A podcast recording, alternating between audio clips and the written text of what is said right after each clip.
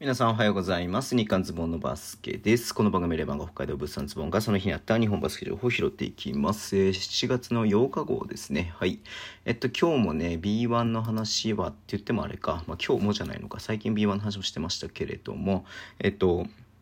B2、B3 のね、話をしていこうかなというふうに思ってます。まず、シガレイクスターズに所属していました今川選手ですけれども、鹿児島レブナイズとのね、契約ということですね。うん。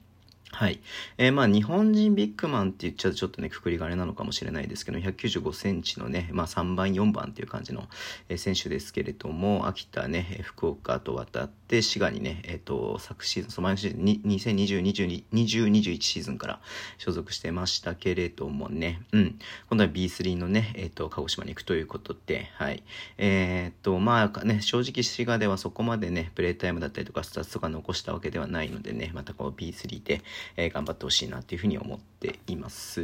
はい。えー、同じくね、B1 から B3A なんですけれども、群馬クレインサンダーズの上江田選手が八王子、え八王子、東京八王子ビートレインズへね、加入ということですね。まあずっとね、B リーグ開幕以後ね、千葉にいたりとか、新潟にいたり、富山にいたりね、してましたけれども、ね、あの B2 の群馬、でね、B2 から B1 に昇格させた選手ではありまして、やっぱね、ショットが上手い選手だなっていうね、認識は皆さんあるかなというふうに思いますけれどもね、えっ、と、東京八王子ビートレインズへということですね。なかなかやっぱね、群馬でも、えー、ね、この、今シーズンの群馬では、あ、昨シーズンの群馬ではね、えちょっとプレイタイムがなかなかそこまで多くなかったかなという感じではありましたね。うんうんうんうん、はい。えー、まあね、こう、結構まあベテランで35歳かな、ね、えっ、ー、と、なるんでね、はい。まあ、この後のキャリアも見据えてということもあるのかなというふうに思いますけれども、はい。えー、頑張ってほしいですね。はい。で、えっ、ー、と、山形ワイバンズが、えっ、ー、とね、品川シティにいました、えっ、と、鈴木祐介選手と契約、ね、締結ということですね。うん。はい。えー、まだ若い選手ですし、2メーターね、ありますんで、2メーターってまあ3番、4番、まあ日本人ビッグマンっていいのかな。うんうんうん。まあ、青森はつにね、えー、いましたけれども、えっ、とね、えっ、と、昨シーズンか、昨シーズンは、えー、品川でやっていまして、うん。で、途中でね、あのー、愛媛オレンジバイキングスに行ってましたけれども、ね、まあ、契約感は品川シティにあったということで、山形ワイバンズが、えー、獲得したという感じになりました。はい。えー、あとね、えっ、ー、と、B1 から B1 ね、えー、フィー名古屋に特別指定選手で入っていました川島選手なんですけれども、えー、西宮ストークスと契約ということですね。うん。まあまあ、まだね、まあ、今年新、今年新卒の年になりますし、はい。能力高いなっていうね、選手ではありますんで、まあね、もちろん、えっ、ー、と、なかなかなかね、まあ最初から FE 名古屋の中に入っていくってなかなか難しかったのかなっていうところもありますけれども、まあ西宮でね、成長してまた B1 にね、戻ってくる、まあ西宮を昇格させたいっていう気持ちはあると思いますんで、うん。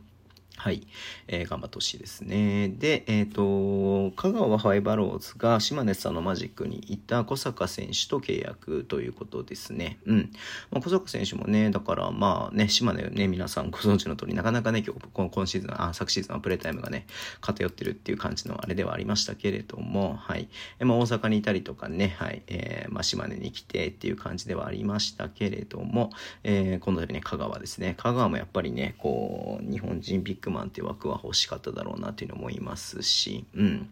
まあね、ベテランではあります。ベテランって、まあ30歳ぐらいかな、ベテランではありますんで、うん。まあね、香川も B1 昇格目指してるというところで言うと、はい、えっ、ー、とね、まあこういう B1 の経験値が高い選手ね、えー、獲得っていうのは本当にいいことだったんじゃないのかなというのを思ってます。えー、最後になりますけれどもね、楽天がね、えっ、と、最近にアスリート事業みたいな感じで、えっ、と、ちょっと前はね、河村くんだったりとか、馬場雄大だったりとかね、あと女子のね、町田選手とかと、はい、えー、マネジメント契約してますけれども、なんとね、テーブス海君と、えー、キング海君、ダブル海ですね、うん、が、えー、マネジメント契約締結ということで今日リリースがありました。うん。まあね、えっと、もちろん国内もそうなんですけれどもね、えっと、国外ね、まあ、あの、ゴールデンステートとのね、つながりもありますし、うん。まあ、彼らはね、世界に出ていける選手ではあるとは思いますんで、うんね、サイズ的にもね、はい。えー、だからまあ、今後見据えてっていうのはあると思いますけれども、ね、こうね、楽天と、えー、まあ、プロモーションだったりとか、まあ、そういうね、マネジメント契約ってことなんで、えー、本当だからね、楽天とね、契約できる選手っていうのは多分ね、本当に限られた選手になってくると思うので、彼らみたいなね、若くて生きのいい選手がね、こう契約したっていうのは本当に喜ばしいことだなっていうふうに思って見ていました。うん。はい、そんな感じでね、今日終わりにしたいと思います。Twitter でも情報発信します。ぜひフォローお願いします。YouTube 毎日やってます。ラジオトークのアプリで聞いてる方は、とボタンを押してください。では、今日もお付き合いいただきありがとうございます。それでは、いってらっしゃい。